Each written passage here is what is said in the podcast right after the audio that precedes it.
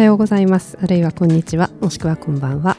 安藤涼子です。平川翔です。はい。では今回はですね先週先々週とお届けした第169回直木芥川賞はい。直木賞の予想の結果がどうなったか、そうですね。これ収録しているのがあのちょうどその選考会の2日後になります。そうですね。はい。なので我々の予想はまあそれなりに当たったと。そうですね。えっと、えー、芥川賞。芥川賞がが、えー、と市川沙央さんの「ハンチバックはい」の一作、はい。えー直木賞が、えー、垣根涼介さんの「えー極楽征夷大将軍」と、えー永井紗耶子さんの「小引町の仇討ち」の2作とはい。いう結果でした。そうでしたね、はい、まあえっ、と芥川の方はは、えー安藤さんは当てましたと。あそうです。まあでもあの平川さんも挙げてた私も一応2作目ということで、はい。ギリギリ許してというところです。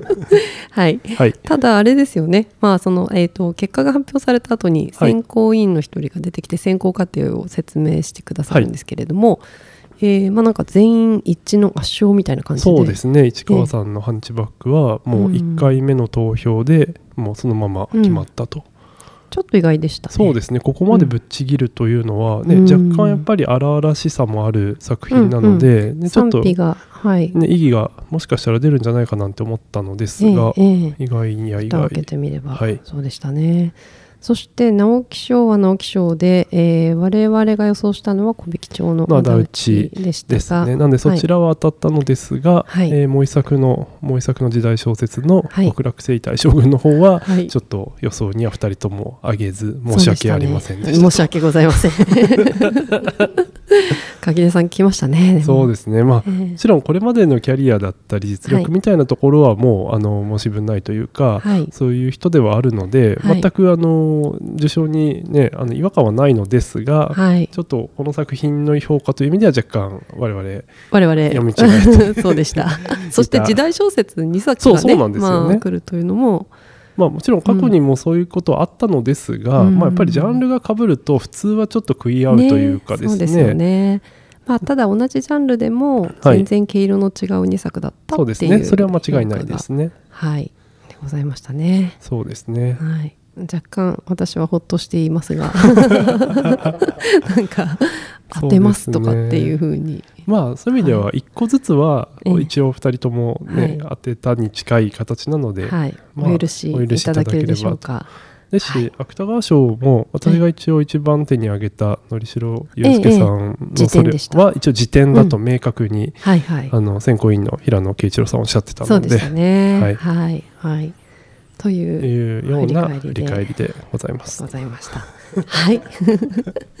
ではここからは、はい。えー通常のウルリコブックスということで、はい。今週のおすすめははい、えっ、と平はい。川の方からちょっと挙げたいと思います。はい。えっ、いします。と本がですね、あのまあ誰もが知る作家ですが吉本ばななさんの、はい。えーハーバーライトひらがなでハーバーライトという。はい。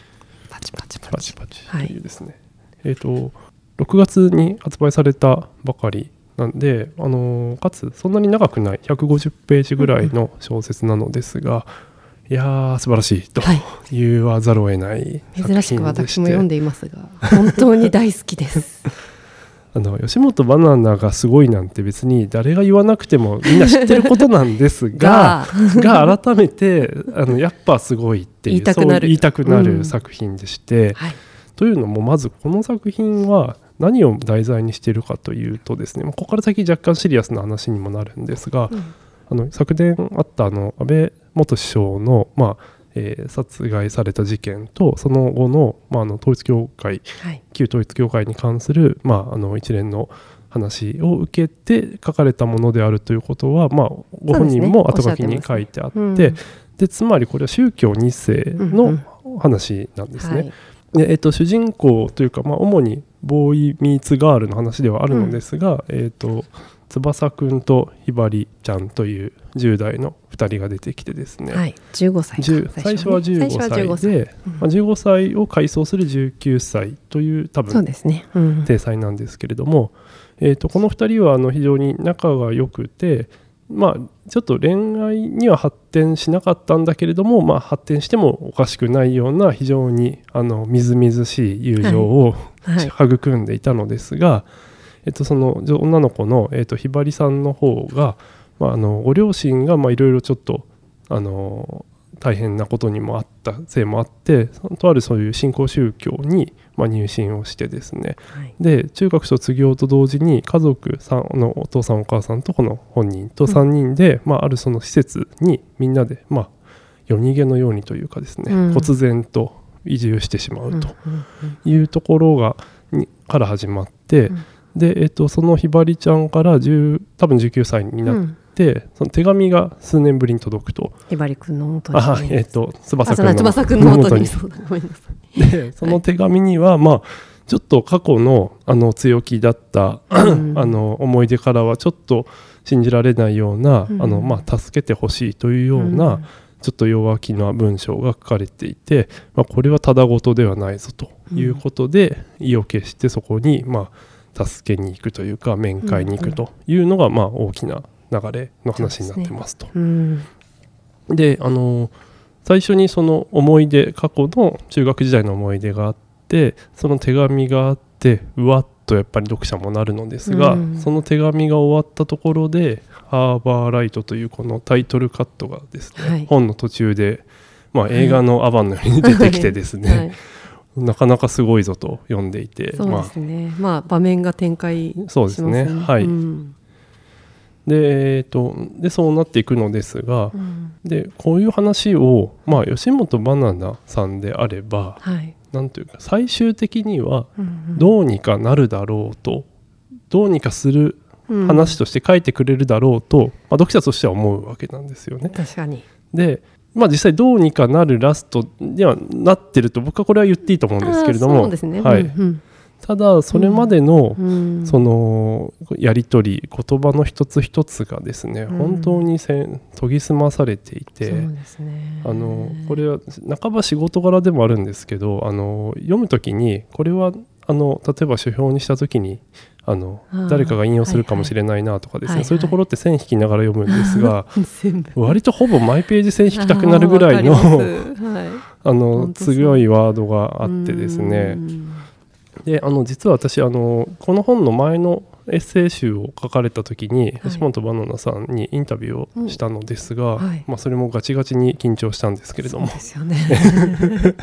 でえでその時はまだその事件が起きるちょっと前だったんですが、はい。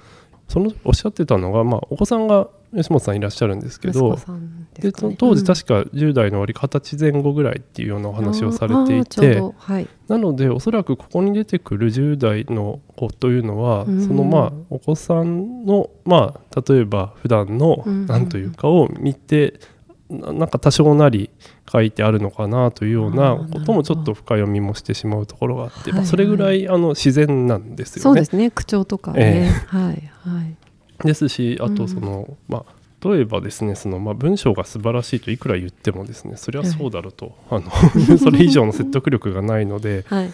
あの例えばですねそのはい。施設に面会に行くんですけれども、その面会に行った時にあのひばりちゃんはかなり以前よりも痩せ細っているというかですね、うん。若干かなり痛々しい姿に、うん。まあ、そこがかなりそのあの自然派みたいなものを歌っているような宗教でおまあ肉食べないとか。そうですね、うん。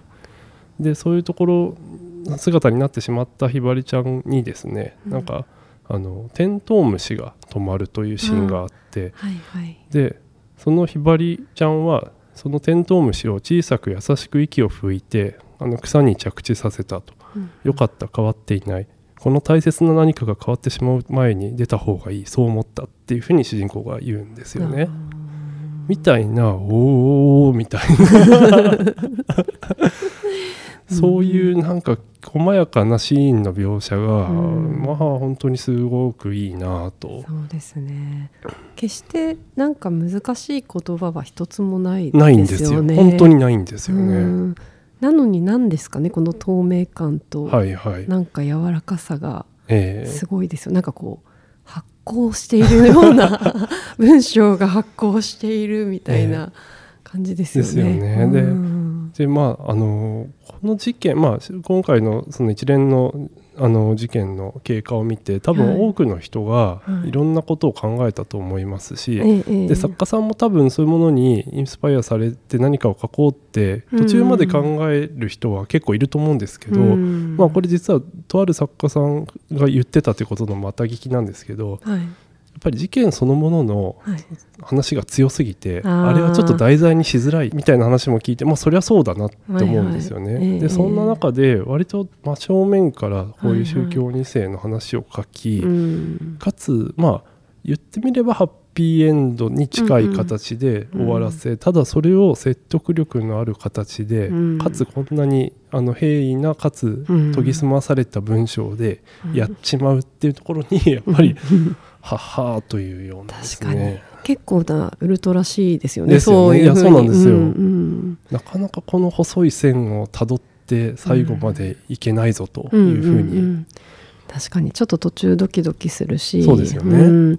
あとなんかやっぱりあまあひばりさんと、えっと、翼くんじゃないですか、はいはいはい。なんか私つぐみが大好きだったので、はいはい。でそのひばりさんもそうなんですけど、えなんかちょっと1センチぐらいから1センチぐらい地面から浮いてるようなちょっと個性的ーなそうですね。女性少女とか女性を描く素敵に描くのがとてもうまいくないですか？確かに確かに。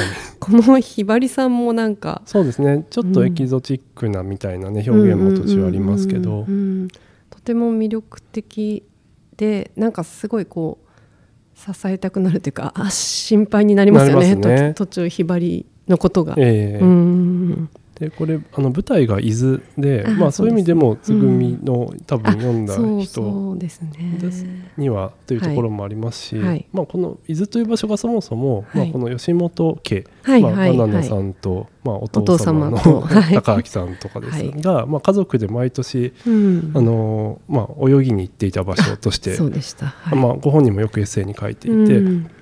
だからハーバーライトなんですね。そうですね。んだからそういうあの舞台のなんかリアリティもすごくあるし、うんであのこれ実は小文社っていう版元から出てるんですが、はい。小文社って普通あんまり日本の小説を出すあのあ版元じゃないんです。よね。はいはい。でなぜこれが出てここから出てるかっていうのが、まあはいお父さん吉本隆明龍明さんの全集を出してる版元なんですよ。ああなるほど。そういうことか。でご本人もさ後書きに、まあ、はい。そういうご縁2代うんうん。ので、っていうようなことも書いていたり、はいはい。ある種割とこれまでの吉本バナナさんのはい。まあ、いろんなものがちょっとずつ結構詰まってるような雰囲気もあってですね、確かに。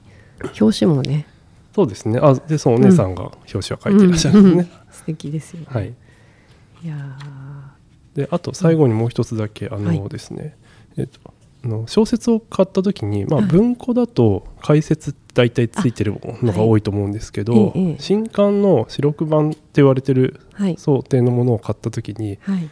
あの解説がついてることって多分あんまりないと思うんですよね。うんうん。まあ、日本翻訳は別としてですけど、はい。後書き？あ解説？は解説というかはい。後書きですよね。はい。であの作家本人が後書きをこれは書いてるんですけれども、はい。はいまあ、私が最近ここ数年でそういうものを見たのは村上春樹さんとこれぐらいなんですけど やっぱり本人が後書きを書けるというのはやっぱそのこのぐらいのレベルの人にやっぱり限られるのだななんて大いう物 感想も持ちこの後書きがまたすごくいいんですよね。そ う。はでい。後書きの中に、あのごあの作家筆者が好きなシーンというのが書いてあって、うんうんうん確かに確かいいシーンなんですよ。いいシーンなんですよ。トイレなんですけどね、ねえ場所は。みたいなはい。みたいな、まあ、最後隅々まで楽しめる、うんあのコンパクトであの、うんお値段も割と1500円プラス税というお手軽なものですが、あのはい満足感高いと思いますのでそうですね。はい。お勧めしたいと思いはい。ます。じゃあ、えー最後に版元と、あはいええっと、吉本バナナさんの小説「ハーバーライト」はいえー小文社から出ています。はい。タイトルはひらがなですね。そうですね。ひらがはいな。です。はい。ありがとうございます。はい、お願いします。はい今日もうるうるっとした一日をお過ごしください